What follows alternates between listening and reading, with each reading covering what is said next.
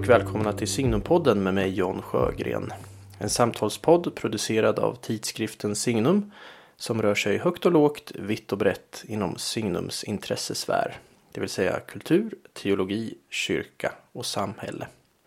I dagens avsnitt ska vi få ta del av ett samtal mellan jesuitpater Fredrik Heiding och skådespelaren Pia Johansson.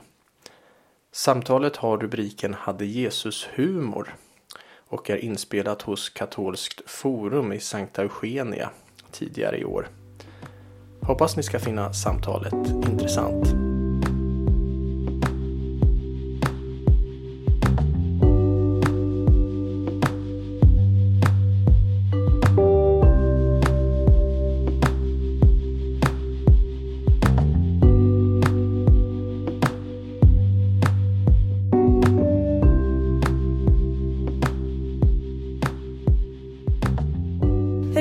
Hej Pia! Vad roligt Ja, att det- få vara här med dig. Tack detsamma. Tack!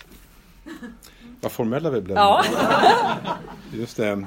Men du, eh, det är väl bra. ja, Jag har lärt mig i filosofin att eh, man ska börja med eh, begreppen. ja.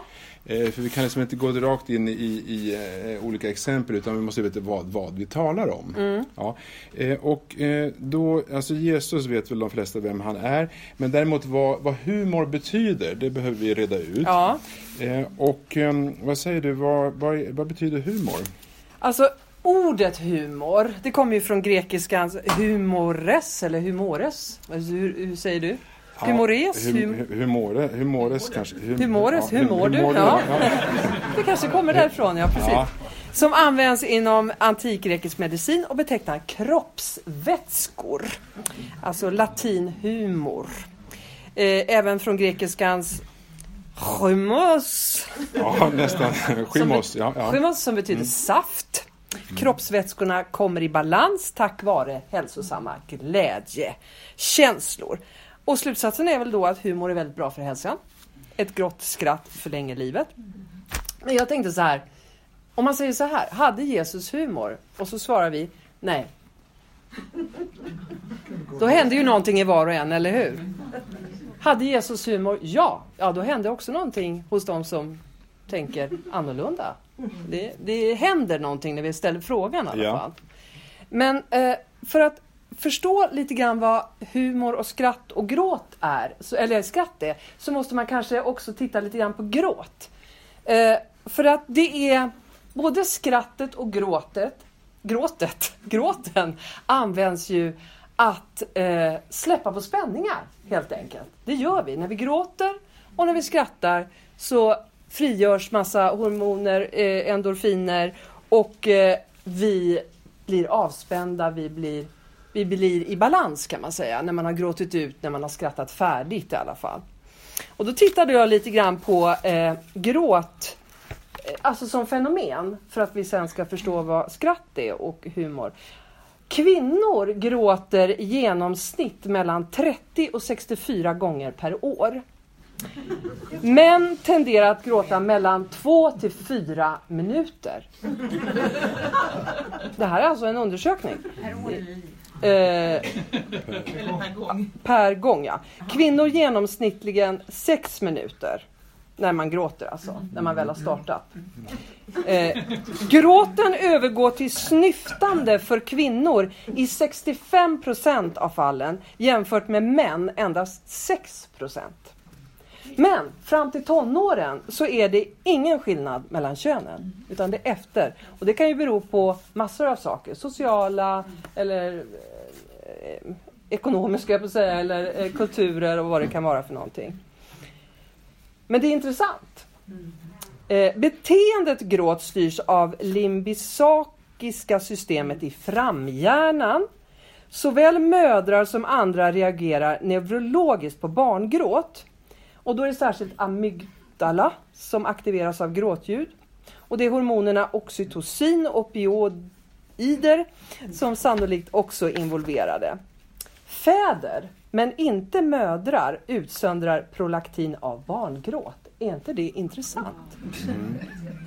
Eh, och prolaktin, det, det har alla skapade varelser, men det bidrar till mjölkproduktion. och det är kopplat till immunförsvaret, psykisk hälsa, ämnesomsättning. Men det tycker jag är väldigt intressant att det går igång hos fäderna när de hör barngråt. Så det känns ju som att det finns ett system att ta hand om barnen även om inte mamman skulle vara där för då skulle pappan gå igång på de här Eh, han kanske utsöndrar mjölk till och med om det, om det skulle vara riktigt. Det har ju hänt eh, faktiskt. Eh, då om man går vidare, skrattet då, om man då eh, går till skrattet så visar en forskning att skrattet har ju en positiv inverkan på hälsan. Det kan vi nästan alla vara övertygade om. Man har också påvisat att patienter med typ 2-diabetes med hjälp av skrattet kan förbättra kolhydratomsättningen och det kan även lindra smärta hos patienter. Så ett skratt på 10 till 15 minuter ökar förbränningen med 10 till 40 kalorier. Ja. Att skratta är helt fritt från biverkningar. Och skulle man skratta ett, varje dag i ett år så skulle det motsvara en viktminskning på 0,5 till 2 kilo per år. Eh, så det är bra att veta. Eh, ehm, eh, rent fysiskt också, eh, som skåd jag är eh, ju skådespelare. Och om man ska gråta på scenen så är det ju eh, eh en, att man... Det är samma eh, funktion som skrattet. Man, man, eh, om man ska säga, man andas in. Om alla gör så. Och så lägger ni på ett ljud.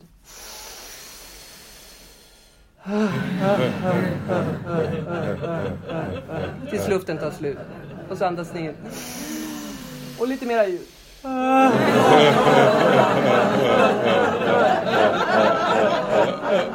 Bra! Det är början på gråt. Men om man skrattar så kan ni göra samma sak.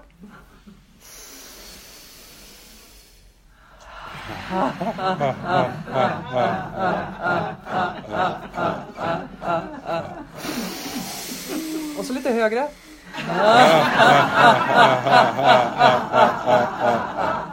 Jättebra. Så det är samma teknik som man använder för gråt och skratt. Det är också intressant. Och eh, sen finns det olika typer av skratt. Det finns ju alla möjliga. Alltså det finns ju de som och, alltså det finns ju hur mycket som helst beroende på. Ibland kan man ju börja skratta av att någon skrattar konstigt. Men humor, alltså eh, eh, Eh, det är ju ett sätt att signalera samhörighet inom grupper av individer. Och, och det är ju ett sätt att få, um, få ifrån en tidigare uppbyggd spänning, alltså att få slappna av. Uh, och det här tycker jag är ju jätteintressant när man pratar om Jesus, för han var ju en fena på att få andra att slappna av. Livet är ju svårt. Uh, bara det här att älska varandra så som sig själv så har man ju liksom, nej det går inte. Alltså. Jag, ger upp, jag ger upp, jag ger upp. Alltså, så där har, ju han, har vi ju exempel på. Eh, på hur, jag hittade faktiskt en, en jesuitisk vits, vill ni höra den? Ja, det finns flera. Ja. Det var den helige Dom, Dominicus, Franciscus och Ignatius av Loyola som färdades tillbaka till Jesu födelse. Den helige Dominikus han drabbades av extas när han ser att ordet inkarneras. Den helige Franciscus han blir betagen av ödmjukhet när han ser att Gud blir ett hjälplöst barn. Den helige Ignatius av Loyola han tar Josef och Maria åt sidan och frågar har ni funderat på hans utbildning? nu över till dig. Ja, jo men det där är ju eh, det där är fint eh, och eh, då kan man ju säga så här för att eh, så att säga fortsätta på det här med definitioner att komedi kan ha någon relevans för oss, det komiska. Och Aristoteles skriver en bok som på svenska heter Om diktkonsten. Och det grekiska ordet komai, där vi har komedi, komai, det betyder by. Och det ska ha varit ursprungligen sådana som var så att säga förvisade från byn. Eh, eller så att säga drog omkring också. Komadzein betyder att man drar omkring eh, och så kan man göra lite olika saker när man stryker om, drar omkring så. Eh, men det är ganska intressant att komedi, om det här nu har stor relevans med den här etymologin från grekiskan betyder alltså någon som är, är lite utstött eller som har kanske möjligtvis frivilligt dragit sig ut ur eh, samhället så att säga. Och får därigenom också ett annat perspektiv, frivilligt eller ofrivilligt. Så det, det är komedin.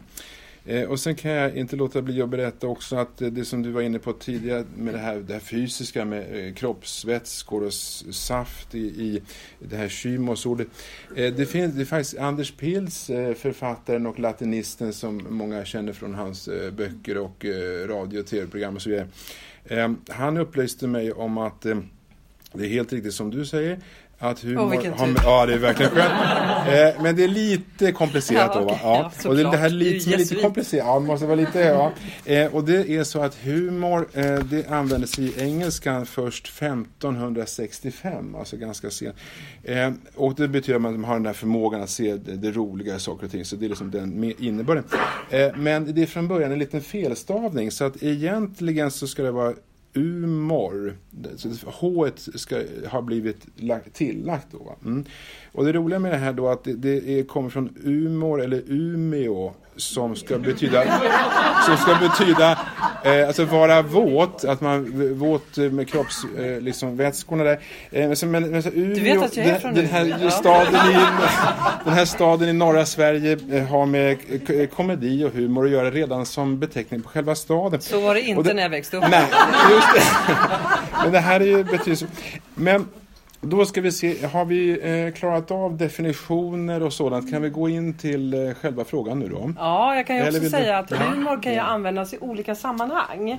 Vi kan ju använda humor för att utesluta grupper eller, eller mm. stöta ut människor med humor.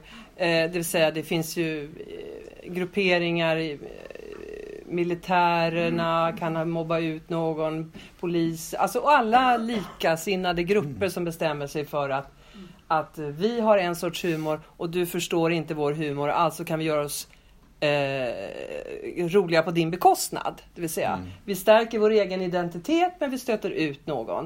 Eh, det är ju också en, en sorts humor, fast de tycker mm. att det är en humor, de som har den gruppen. Men sen finns det ju en humor som jag tycker eh, är det livsnödvändiga, att hjälpa människor att slappna av, att komma in i gruppen, att vara en del av eh, livet, att hjälpa till dem att, att komma... Någonting mer inkluderande. Ja, inkluderande, ja, precis. Ja, ja. Därför eh, är ju också den här frågan, får man skämta om allt och så vidare, det kommer vi till lite senare. Men det handlar ju om vilken grupp, vilken typ av människa vill man hjälpa? Mm. Och då gäller det att zona in sig på den, äh, vet det, zooma in sig på den människans förmåga till humor. Alla har inte humor.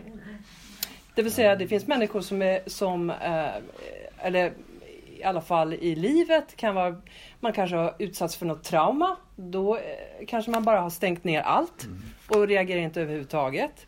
Eh, det finns, eh, men... Eh, det finns de som eh, hävdar att så var fallet med Jesus. Eh, att han saknade humor. Mm. Ja, för att eh, det är ju då frågan, och man kan kanske snäva in den frågan och säga, har Jesus skrattat? Mm. Det, det, finns någon som har undrat över det. Eh, och kyrkofadern Johannes Chrysostomos 400-talet, 300-talet, dör början på 400-talet. Det är han som ligger bakom det som man sen kallar för Johannes Chrysostomos liturgin och olika sådana teologiska bidrag har han gett. Eh, och han menar då att eh, eh, Jesus har inte skrattat. Och argumentet är att det finner vi inte i evangelierna. Så om vi läser evangelierna ordentligt så kan vi se att där finns det inte något exempel på att Jesus har skrattat. Så alltså har han inte gjort det. Eh, han, han har däremot, det vet alla eh, e- exegeter och, och, och, andra teologer, att eh, han hade känslor så han kunde vara, bli arg, han kunde gråta, så han grät över staden Jerusalem, han grät över sin vän Lazarus som eh, var död, eh, eh som återupplivades sen och så. Eh, så han har de här känslorna, men han har inte skrattat. I alla fall så säger evangelierna inte att han ska ha gjort det det säger Johannes Chrysostomos. Ja. Men så det ena positionen. Eh, och sen den andra positionen den företräds av en medeltida eh, teolog som heter eh, Petrus Kantor. Och nu är vi framme på eh, andra halvan av 1100-talet.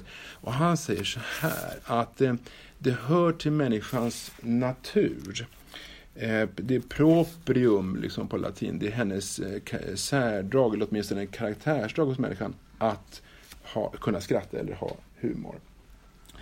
Eh, så då är det självklart att en sån som är en gudsmänniska också måste ha skrattat och ha eh, humor kan man lägga till. Då. Och det här kallar man för eh, det bevisföring ur tystnaden, alltså eh, eh silencio. Eh, och det innebär att även om det inte sägs i evangelierna så kan man anta att det har skett ändå och då är det här att det tillhör människans natur. Va?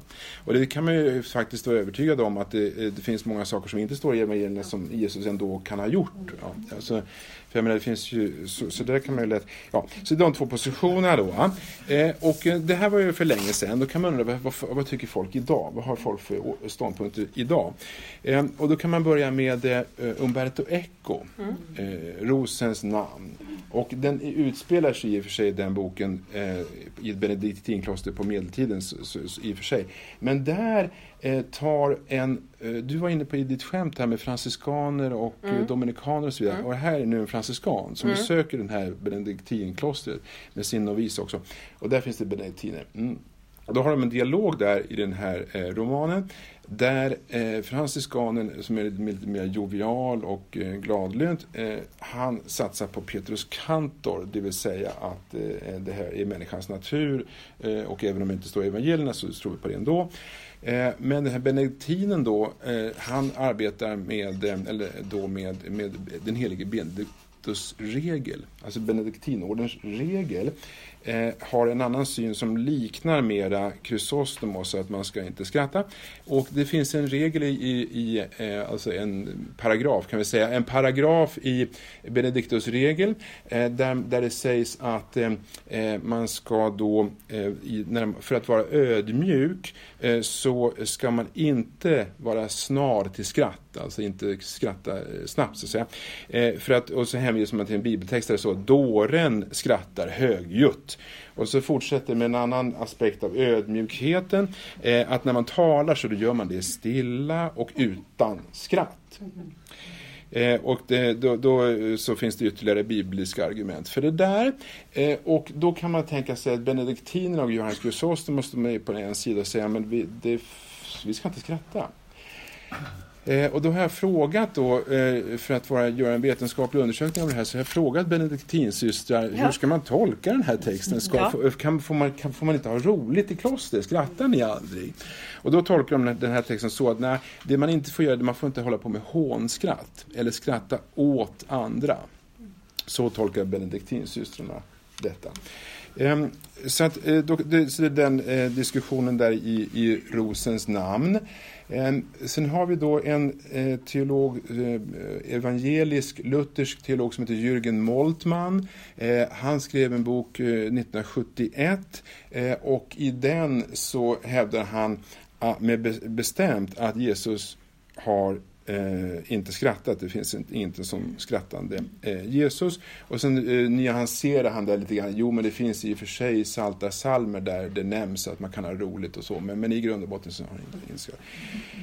Så, det, så kan man tänka. Men så har vi då, du nämnde jesuiter tidigare. Det finns en sån amerikansk, en amerikansk jesuit som heter James Martin. Ja. Han har skrivit en bok som heter, eh, man tror att titeln är Between Heaven and Earth. Between Heaven and Earth. Den heter inte så, utan den heter Between Heaven and Mirth. Och M-I-R-T-H eh, betyder munterhet. Mirth. Så det är mellan himmel och munterhet i den här boken. Och i den här boken så har han en tes, okej? Okay? Ett påstående att då säger han så här, låt mig vara provokativ och hävda att om man tänker på Jesus eh, utan sinne för humor eller om man tänker på Jesus som humorfri så att säga, så är detta nästan en heresi. Ja, det kan vara självklart. Men då, eh, eh, nu har vi gått igenom hur folk tycker idag. Och då är, vad står vi nu i den här frågan? Efter, vad väljer du? Är du, med, du verkar vara mer på Chrysostomos sida, de här lite så här halvsura typerna som tycker att man... Eh, eller har, vad är din position i det Nej, här? men alltså jag, jag ställer alltid frågan eh, om Gud har humor, så ja, jag är ju beviset på det. Ja. Eh, lite ödmjukt. Ja, ödmjuk, ja. Men eh, jag tänker också på Jesus var ju en stark ledare, det kan vi alla vara överens om. Eh, du, om vi tittar på ledare idag så finns det ju olika typer. Om du tänker Trump, ja. han är en stark ledare, det kan vi Ja. väl enas om i alla fall. Han har makt. Och så ser vi på eh, Nelson Mandela, som också hade makt och eh, var en stark ledare. Hur använder de humorn på olika sätt? Nu har jag inga, jag har inga citat här, men eh, man är ju ganska trött på Trump-citat vid det här laget. Men eh, ni känner till dem i alla fall. Och Nelson Mandelas sätt att använda humorn genom att inkludera människor i. Så, eh, men båda använder humorn, det gör de. Absolut, för att eh, få fram sitt budskap. Så Jesus hade definitivt humor och för mig har han definitivt skrattat. Absolut. Mm. Eh, alltså jag håller med dig. Så vi Vilken har tur. liksom, vi har, det blir inte, inte som på, liksom att man har två på tv, att det en ska vara emot och en är för, eller höger och vänster. Och så här. Nu, vi, vi har faktiskt samma eh, syn. Men du- får jag bara Ja, reflektera lite grann? ja, ja. Innan jag blev katolik och hade mycket så här, eh, trosfrågor som hur, ska, hur, hur är det här egentligen? Och innan jag liksom konverterade. Så, så gick jag ju runt i olika kyrkor och var i olika sammanhang och, och, och eh, försökte ta reda på mera om Gud. Eh, och eh, då var jag nog rädd för att hamna i en församling där man uteslöt eh, skratt och humor och, och eh, för det finns ju olika temperatur men här fann jag eh, väldigt mycket humor. Min mamma som var med mig på en mässa sa så här Alltså jag förstår, hon är inte katolik, hon är inte troende och så, jag förstår inte varför ni är, hon är från Umeå, jag förstår inte varför ni är så allvarliga hela tiden. Är, är ni inte glada för att Jesus har uppstått? Ja, så försökte jag förklara, jo men det är ju mässan och man får ju ändå ta emot det inkarnerade brödet och, och vinet och det är ju väldigt, väldigt allvarligt eller man känner sig liksom, det är fint och man tyngs så här. Ja, men sen när jag gick ut i, i, i mäss här utanför, då, var, då bjöds det på sherry för ni firande och då blev alla glada.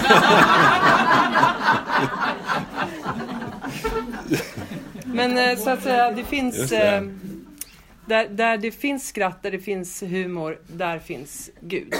Så är det för mig. Just det, jag tror det. Det finns säkert eh, andra eh, samfund också som har humor. Absolut. Fast jag tror att vi är bäst. Absolut. Ehm, Så är det. så att, men du, eh, vi, vi behöver en metod här nu tror jag. Alltså en metod, för vi Ja. vill ju, vi, vi, det är så att man, det beror på hur man läser Ja. bibeltexterna. Eh, om man ska vaska fram det humoristiska hos, Gud, det komiska hos Jesus, Mm. eh, så, så kräver det en viss sorts eh, bibelmetod eh, användning. va? Eh, och eh, då är det väl så att dels att det, det här med att det nämndes här från hörnet här att det är självklart att Jesus eh, har skrattat och han har humor. Det, det kan man säga. Eh, men däremot så kan man också säga att eh, komik och humor är så att säga kontextberoende. Så det finns en hel del saker som Jesus gjorde, sade och så vidare som då eh, var humoristiskt. Va? Men som vi på grund av våra omständigheter kanske inte riktigt uppfattar. Så det är en sak att det är kontextberoende. Men den andra saken är att jag tror att vi, vi alltså, ofta är vana vid en ganska neutral eh, Eh, läsning. Alltså hur man återger bibeltexten så gör man det från, från, från pulpeten eh, ofta relativt så att säga, neutralt. Ja, för mig finns det inget som är neutralt, men jag förstår hur du menar. Jag tänkte komma till det. Ja. Alltså, går det att läsa som en dator, om jag nu överdriver den här neutrala Ska vi ta någon av vi våra provar. texter? Jag tycker vi provar med Sakaios Ja. först. Alltså det är då eh, Som en hos dator. Lukas. Hos Lukas eh, evangeliet eh, så har vi eh, tullindrivaren Sakaios. Och då har vi en neutral överdriven datorläsning först. Mm. Han kom in i Jeriko och gick genom staden. Där fanns en man som hette Sakaios och han hade hand om tullen och han var rik. Han ville gärna se vem denne Jesus var men kunde inte för folkmassan för han var liten till växten. Han sprang i förväg och klättrade upp i en sykomor för att kunna se honom eftersom han skulle gå förbi där. När Jesus kom dit såg han upp mot honom och sade Skynda dig ner Sakaios, idag skall jag gästa ditt hem. Ja, det väl kanske lite mar- men i alla fall kan, man kan ju få en sån slags ganska neutralt intryck av den här eh, bibeltexten. Eller, Eller, eh, så just kan man ju också läsa hur kan som, Man, hur kan man läsa så, det? som, som eh, många eh, som öppnar en bibel och inte öppnar den för allt för ofta. Så till exempel när man ska läsa julevangeliet Mm. och aldrig brukar göra det annars. Så vill man gärna ha den gamla översättningen. Man vill att det ska vara någon slags poesi över det hela och väldigt allvarligt och så. Och då, och då hör man heller aldrig budskapet. Jag kan överdriva lite. Han kom in i Jeriko och gick genom staden. Där fanns en man som hette Sakaios. Och han hade hand om tullen. Och han var rik. Han ville gärna se vem denne Jesus var.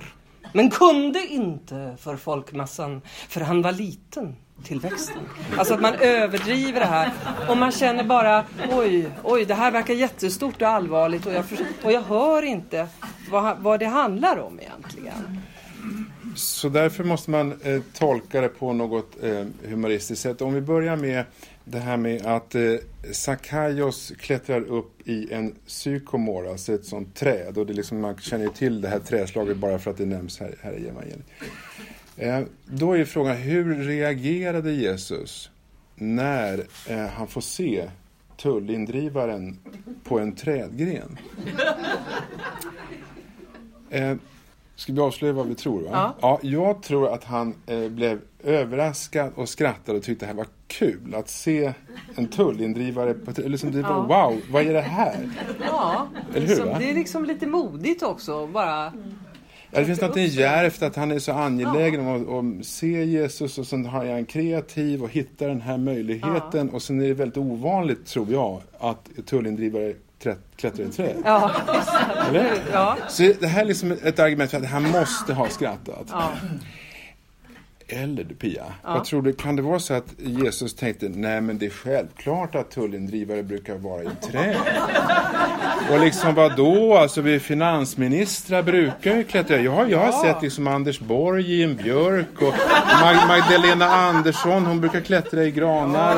Och jag på Kjell-Olof Feldt på den tiden, han var ju är Ibland kommer det in någon ja, men- kossa som de ska pussa på och Ja, allting så det är Ja. mm. Men du, så det är en aspekt av det här att det måste ha varit lustigt. Men sen finns det, om, man fortsätter, det- det- om vi fortsätter med vad händer sen? Vad säger Jesus till Sakaios? Ja, han säger ju eh, Skynda dig ner Sakaios, idag ska jag gästa ditt hem. Just det, så kan man, men om man tittar närmare så det, det som eh, Jesus säger att idag ska, skall jag gästa Ja. ditt hem. Och i den engelska översättningen alltså, då har man eh, I must stay Ja, at your house. Okej, det här kanske inte är riktigt humor, men det, jag skulle säga att det är ganska fräckt alltså. Att säga, hör du, idag ska du bjuda på middag. Ja. Idag får du fint besök Fredrik. Ja, nu det kommer jag. Jag har tolv människor med mig också. Ja. Sätt på kaffet! Ja. Ja, det, det, Ja. ja. Och, och att det just var en tulldrivare som man inte heller brukade bry sig så mycket om, eller hur? De hade väl inte så gott rykte? De hade inte gått ut. Nej, Nej. De, de var ju, det fanns ju korruption och sådana problem. Ja, så visst var det så. Men du, då kanske vi ska gå till nästa exempel. Ja. Ehm, och då har vi eh, i början av Johannes evangeliet så eh, möter Jesus två personer eh, som sen blir hans lärjungar och det är eh, Filippos eh, och Natanael. Och, och om vi tar början med en, en eh, stillsam neutral läsning för, eller så va, först. Eh, Filippos var från Betsaida, från samma stad som Andreas och Petrus. Filippos träffade Natanael och sa till honom Vi har funnit honom som det står om i Moses lag och hos profeterna, Jesus, Josefs son från Nasaret. Natanael sa Kan det komma något gott från Nasaret? Filippos svarade Följ med och se. Jesus såg Natanael komma och sa om honom Där är en sann israelit, en som är utan svek. Just det. Och då kan man ju lära sig här någonting att ja, okej, Jesus har mött en, en blivande lärjunge och eh, bjuder in honom att fortsätta den vandringen och missionera och så. Va? Så en sån slutsats kan man dra. Eh, men så tittar man lite närmare på eh, Natanaels eh, retoriska fråga. Eh, kan det komma någonting gott från Nasaret? Och om vi får en, en riktig liksom förödmjukande, nästan kränkande mm, melodi i den frågan, då låter det ju kan det komma någonting gott från Nasaret? Ja, man skulle kunna vända det. Om jag, om jag är min mamma kan jag säga så här. Men hörru, kan det komma något gott från Stockholm? Ja, nej men, och jag, samma... precis, och, och jag som kommer härifrån Vällingby här i Stockholm skulle ju säga då Ja men vad då alltså vi som är här från eh, söder eller från västerort vi undrar om det kan komma någonting bra därifrån eh, Norrland. Ja, precis. Så det, ni hör, det finns någonting eh, förödmjukande i det här, det, det måste man tolka fram. Men då är frågan, hur reagerar Jesus på det här då? Blir han som många människor idag blir eh, liksom kränkta och först kränkt vinner och kan liksom bli sur och, och säger ja, men, och så kommer kanske någon vrede här om jag skulle för, för, liksom förödmjuka Umeå på det här sättet skulle man kunna tänka sig ett sånt gensvar. Att Att jag skulle bli arg eller? Ja, Ja. eller? Ja, om du vill det så blir jag gärna arg. Ja. Men eh, det blir inte Jesus, Nej. utan han säger någonting där. Va? Ja, ja, han kan ju säga Följ med och se! så hotar honom Ja, just det. liksom. Men det gör han inte. Nej. Utan han säger, där är en sann israelit. Man först har liksom, det jag tror är hans budskap i det här är ungefär så här. Eh, här är min sann en äkta karaktär, en äkta vara. Eller liksom min sann upp till bevis. Om du är så här stursk eller stolt. Där är en sann israelit. Där- ja, just- en där utan så- svek. Ja. Eh, så, så, och, och, Och det är jag tror- också ett tilltal till de andra lärjungarna. Där Mm. är en sann israelit. Alltså inkludera honom. Ja, men, men det finns väl någon typ av... Det är inte bara ett deskriptivt konstaterande. Utan det är liksom där är minsann ja. och sådär. Eh, och eh, det finns nämligen i, eh, när han säger sann israelit, då tänk, menar man att det hänger ihop med att Jakob, som alltså då var son till Isak och Rebecka, han lurade ju föräldrarna, särskilt den blinde fadern eh, Isak, att han var egentligen den andra brodern E- Esau och hade ludna händer med håret och nu blind, blind här som du känner. Ja. Så då var Jakob eh, från början en eh, som var en svikare och som eh, lurade. Men sen eh, så gick han, genom, gick han en omvändelse och blev då namnbytet Israel, hette han sen. Så det här är liksom en sån eh, övergång där, som Jesus på något sätt hänvisar till också. Men det, det, det är intressant att han eh, eh, blir inte, alltså nästan ironisk skulle jag vilja säga, att Jesus är i svaret. Här. Mm. Eller? Nej, jag skulle inte kalla det för ironi, men eh, eftersom det är inkluderande. Och eh, han, alla förstår skämtet som man ska säga. Det är Mm. inte någon som inte förstår, utan det är verkligen ett tilltal till honom att han ska inkluderas i det här. Eh, Mm. Och också släppa på sina spänningar och följa med. Mm. Det är det Mm. han gör. Ska vi gå till eh, en annan typ av eh, tänkbar humor. Eh, om vi går till det här, det var någon som sa be så ska ni få, Ja. tror jag du nämnde här Mm. eh, innan vi började. Och det finns ju eh, några sådana exempel om vi kan ta dem. Ja, finns det någon far ibland er som ger sin son en orm när han ber om en fisk eller ger honom en skorpion när han ber om ett ägg? Finns det någon bland er som ger sin son en sten när han ber om bröd? Eller ger honom en orm när han ber om fisk? Det ena var ju Lukas och det andra var ju Matteus. Ja, och då är frågan, eh, uppfattar vi det här som eh, roligt? Ja, det, det skakar lite. Ja, alltså det är liksom lite lagom. Det är inte jättekul. Nej, nej det är inte jätteroligt. Och eh, då, då tror jag att det, är, det, att det inte är så jätteroligt. Jag tror att det, är, det kan bero på det här med att det är kontextberoende och att det då i den historiska miljön på den tiden var lustigt. Ehm, och eh, då kan man ju tänka sig om vi skulle modernisera eh, Jesu uttalanden här så kanske han skulle ha sagt finns det någon mamma som ger sin dotter en roman av Dostojevskij när hon ber om en iPhone? Ja, det var lite mer modernt. Det var lite mer modernt, ja. Eller? Ja, ja precis.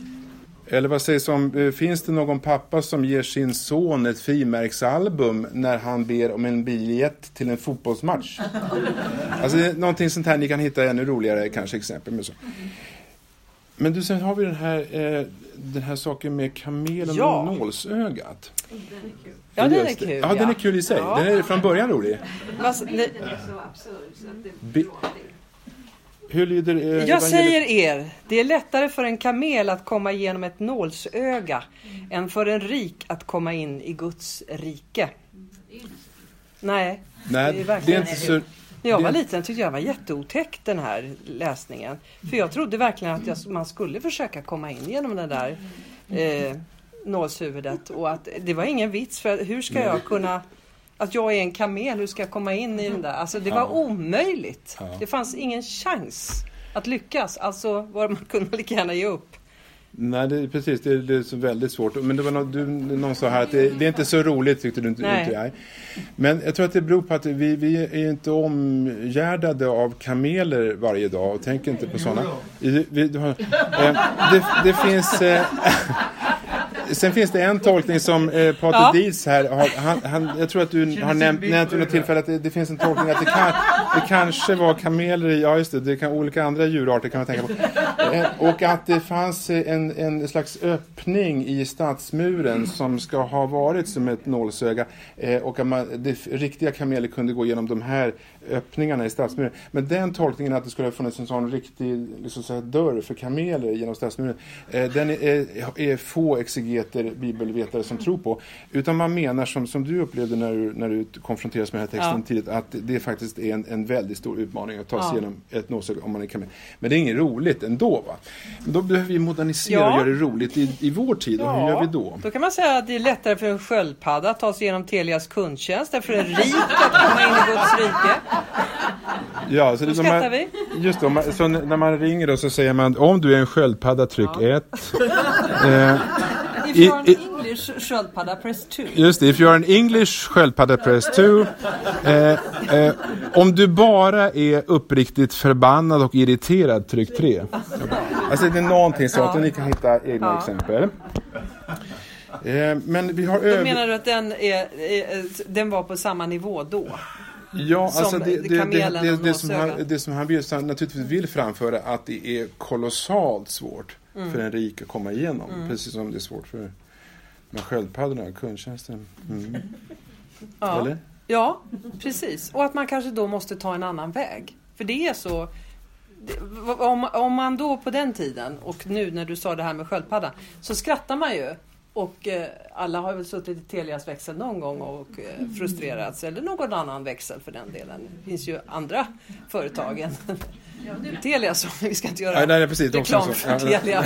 Men, eh, och då när man skrattar åt det här och är irriterad så släpper man ju på någonting och kan höra vad någon säger. Det är ju så.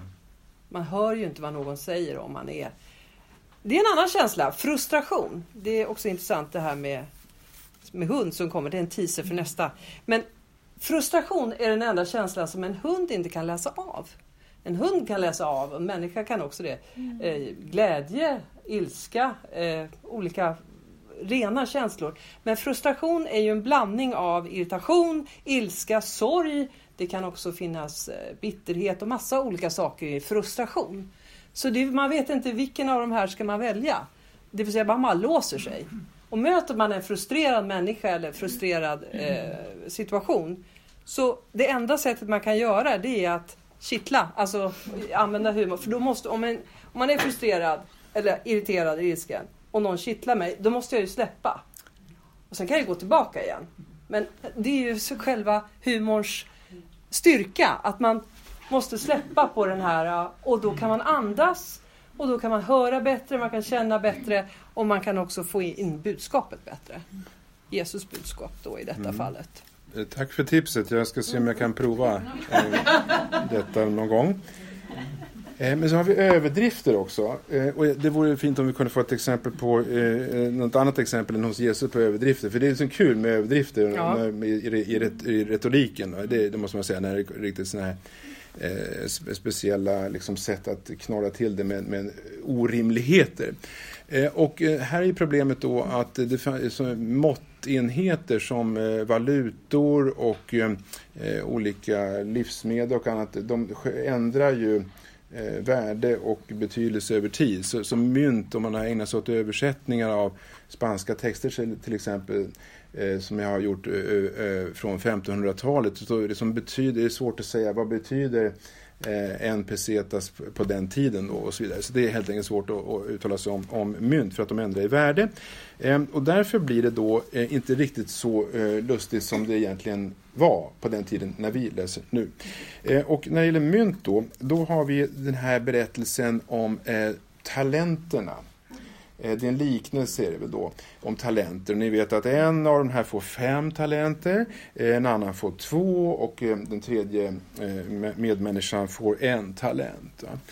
Och när, när man hör det där, så fem, en, två, då tänker man kanske liksom fem kronor, tio kronor, mm. en krona. Och det är mycket, och liksom, man måste man mm. ta ansvar för det, eh, eller hur? Va?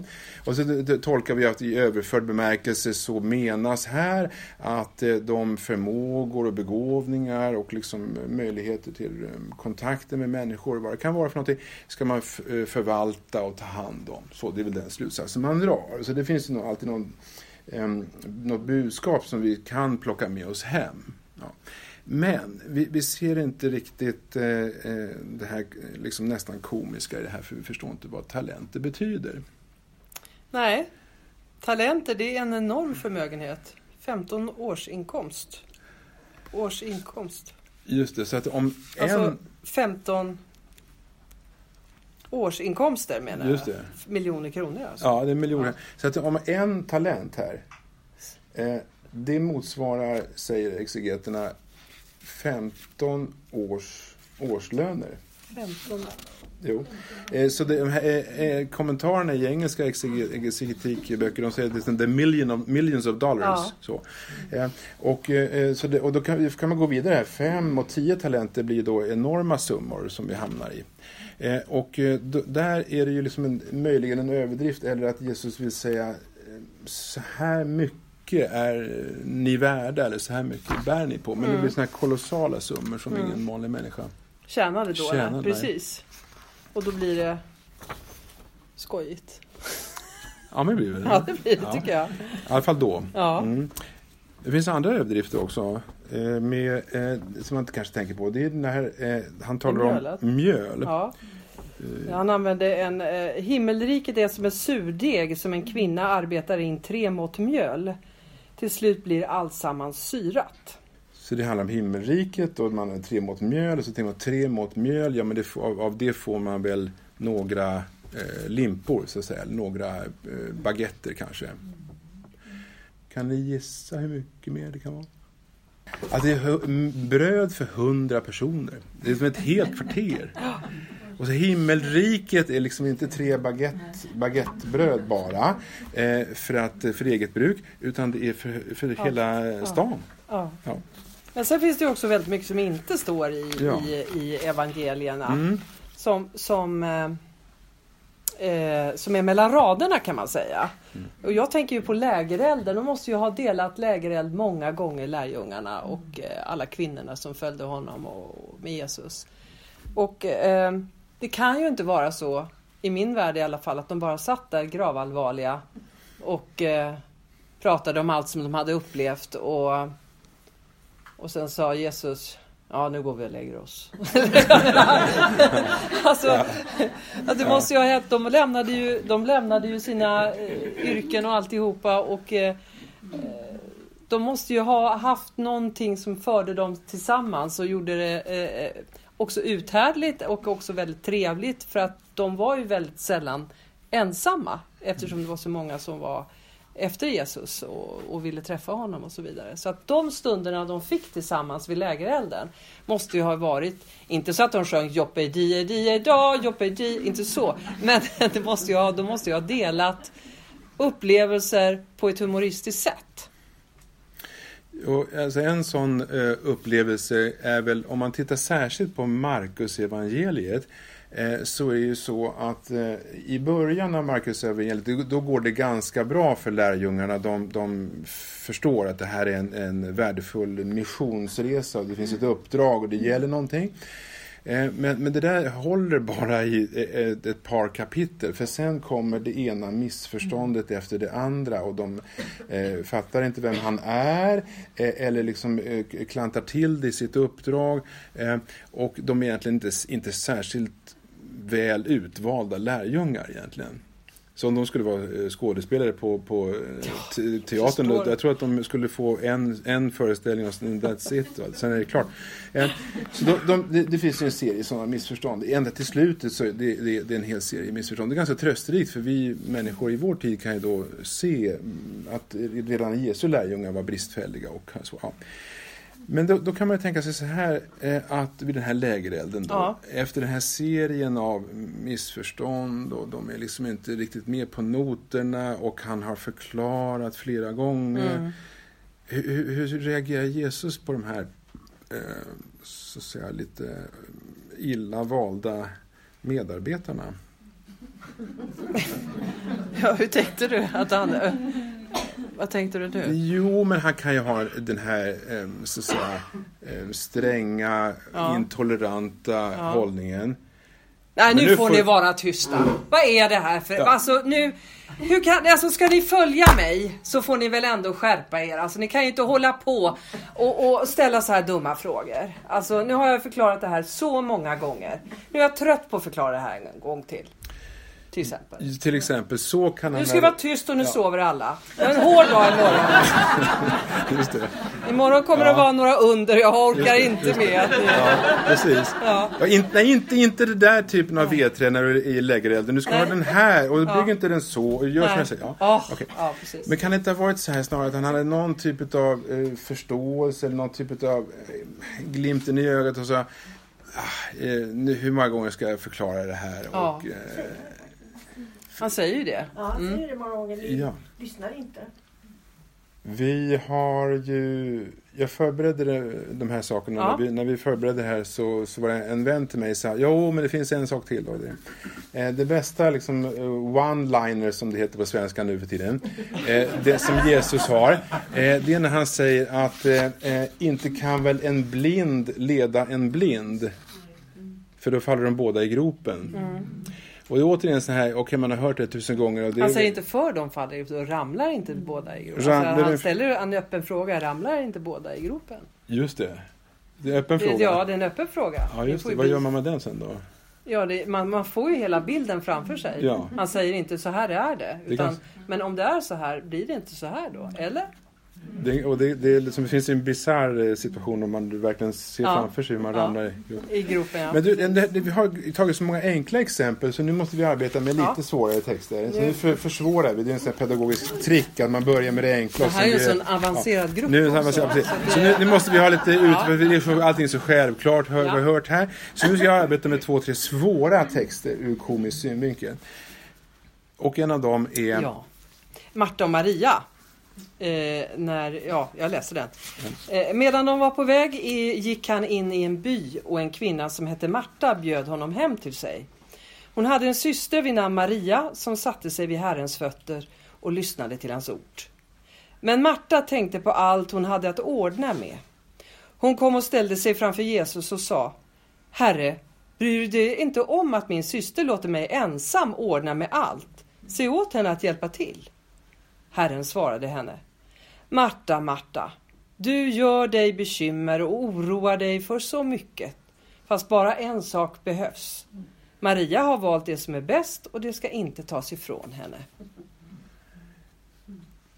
Men kan, kan inte du, vi hade så roligt när vi repeterade här. Det finns Jaha. ju åtta olika sätt att betona eh, Marias eventuella ir- irritation eller frustration som hon kan ha. Marta med. Ja, Marta är, ja, Men det finns liksom sju olika sätt att betona orden där så det blir olika infallsvinklar. Kan du inte dra den? Eh, ja, om man, om man betonar fel med det. Ja, betona olika ord så blir det olika konsekvenser. Herre, bryr du dig inte om att min syster låter mig ensam ordna med allt? Säg åt henne att hjälpa till. Det är någonting som vi eh, får lära oss på scenskolan. Eh, Att aldrig betona personliga pronomen för det, då hör man inte vad någon säger. Men man kan också säga Herre, bryr du dig inte om att min syster låter mig ensam ordna med allt? Säg åt henne att hjälpa till! Alltså, eller Herre, Bryr du dig inte om att min syster låter mig ensam ordna med allt? Säg åt henne att hjälpa till. Säg åt henne att hjälpa till! Bryr dig inte om att mig ensam ordna med allt? Säg åt henne att hjälpa till! Herre, bryr du dig inte om att min syster låter mig ensam ordna med allt? Jag vill säga åt henne att hjälpa till. Ja, det finns massor med olika varianter. Så det finns ju vanligt att vi kvinnor faktiskt eh, oftare ler. Alltså det, kan ju vara, det blir ju en spänning. Vi ler hela tiden. För att visa att vi inte är arga. Men till slut så finns det en liten irritation. Eh, men vi har lärt oss att vi ska vara vänliga hela tiden. Så att man inte visar några känslor. Men man är egentligen jättearg. Så ler vi och ler för vi har lärt oss att le. Och då kan man ju säga Herre.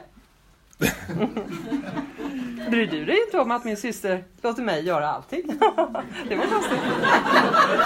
Du kan väl eh, säga åt henne att hjälpa till. Det skulle jag ha gjort i din situation. det kan man ju också Maria har valt det som är rätt. Men vet du, vad, eh, vet du vad som har hänt nu? Alltså det här vi utlovade, de här grekiska definitionerna i början med eh, u- Umeå och eh, humor och kroppsvätskor. Jag har faktiskt börjat gråta. Jag tycker det är så roligt. Ja. Alltså det, du kan se här, jag har Jag eh, ser. tårar här. Ja, det är alltså jag. vätskor som Ja. kommer av humor. För det finns bevis på det som illustreras här nu. Men nu behöver vi ha lite, eh, gå, ta ett steg tillbaka och få lite distans till hela det här ämnet. Eh, och liksom reflektera över alla de här liksom på något sätt exemplen, eh, Jesu skratt, Jesu humor och eh, vad gör vi med detta? Mm. Eh, och eh, då kan vi inleda den reflektionen med en eh, kommentar som kom på Facebook, alltså Signums hemsida. Eh, som alla eh, kan besöka vid tillfälle. Signums hemsida har en Facebook-avdelning. Och då, då gjorde vi reklam för det här evenemanget ikväll och det som kommer nästa vecka om, om Jesus och hundar. Eh, och med första med humor. Och då kom det olika kommentarer, eh, alltså inte sådär 7 27 000 kommentarer, men i alla fall sex kommentarer. Eh, och en av de kommentarerna var Humor, är det vad vi behöver idag? Ja. Eh, så eh, det fanns också fem eh, eh så att säga, mera eh, bekräftande kommentarer och de tar man ju till sig också. Eh, så det var roligt och Pia har med jättemycket humor och det här kommer bli kul och så, så det, det fanns ju också där. Va? Men det kom det här, det var ganska intressant, det här ska vi ta på allvar tycker jag. Humor, är det, vad- är det det vi behöver idag? Underförstått skulle man kunna tänka sig att vi har arbetslöshet. Mm vi har IS-återvändare, alltså i alla fall som har medhjälpare i, eh, inte kanske själva IS-soldater, de har kommit tillbaka och hela den Mellanösternkrisen där. Miljökatastrof, miljöförstöring. Eh, vad vet jag, psykisk ohälsa, man kan göra en ganska lång lista. Eh, och så. Och då, som då Jesu humor, det verkar ju helt malplacerat att eh, komma med de här skämten då mitt i allt elände. Mm. Och därför skulle vi vilja be om ursäkt att vi har. Nej, Ja. Men det var ju gratis. Här. Ja, det var gratis. Ja, men, men fikat har vi tagit bort. Just det, precis. Men eh, det är väl då, så, så den här, och den här frågan kom på ett lite annorlunda sätt faktiskt. Eh, 1948. 1948, alltså strax efter andra världskriget, eh, så kom det ut eh, två eh, böcker böcker. Inte riktigt bara exakt om, om eh, skratt och humor, eh, men närlig, näraliggande ämnen. Mm. Eh, och en av de här böckerna var skriven av en tysk jesuit som heter Hugo Raner. Alltså hans bror är mer känd, heter Karl Raner, men den här den, brodern heter Hugo Raner och han skrev en bok som heter Den lekande människan, alltså Der spielende Mensch skriver han eh, och, som är föredragsmaterial eh, ursprungligen i Schweiz. Eh, under andra världskriget, den här boken publiceras eh, 48 strax efter. Och eh, då är det några som har kritiserat honom för det här, inte minst den här Jürgen Moltmann som jag nämnde tidigare här. Jürgen Moltmann, här, eh, evangelisk-lutherska teologen som, som menar att Jesus inte har skrattat. Han eh, läser den här boken som Hugo Arne skriver om den lekande människan i vilken det finns några exempel på, på den här frågeställningen med Jesu eh, eventuella skratt och humor. Och Moltmann säger eh, det här är, är, det här är oacceptabelt i grund och botten. Man kan liksom inte skriva om eh, lek och humor när eh, eh, eh Tyskland ligger i, i ruiner. Det är så helt eh, malplacerat och det, framförallt det har inte något med Jesus eller Gud att göra.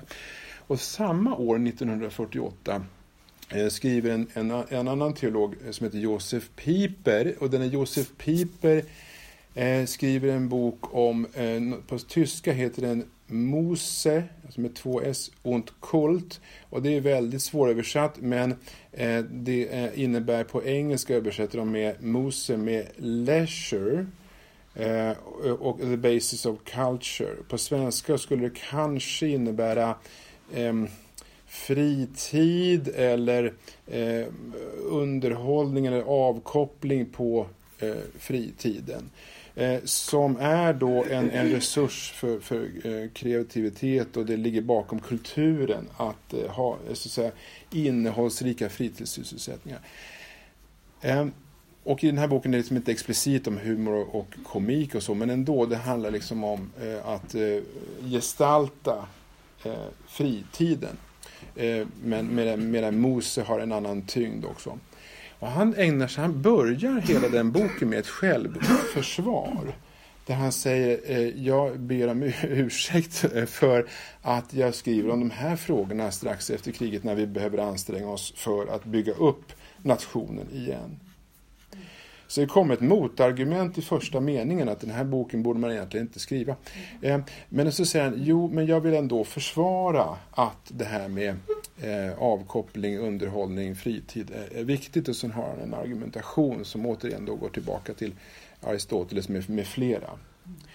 Eh, så mitt i det här värsta eländet så finns det exempel på det här. Mm, och i alla kulturer, alla tillfällen när det har varit väldigt svårt och jobbigt och krig och jag menar, verkliga katastrofer så har ju humorn alltid använts för att eh, eh, hela, eh, släppa på spänningar, eh, få, få, ett annat, få distans, kunna läka traumatiska sår och så vidare. Det eh, finns ju hur många som helst. Jag menar, när Olof Palme dog så eh, var ju det eh, verkligen nationsorg och det var fruktansvärt.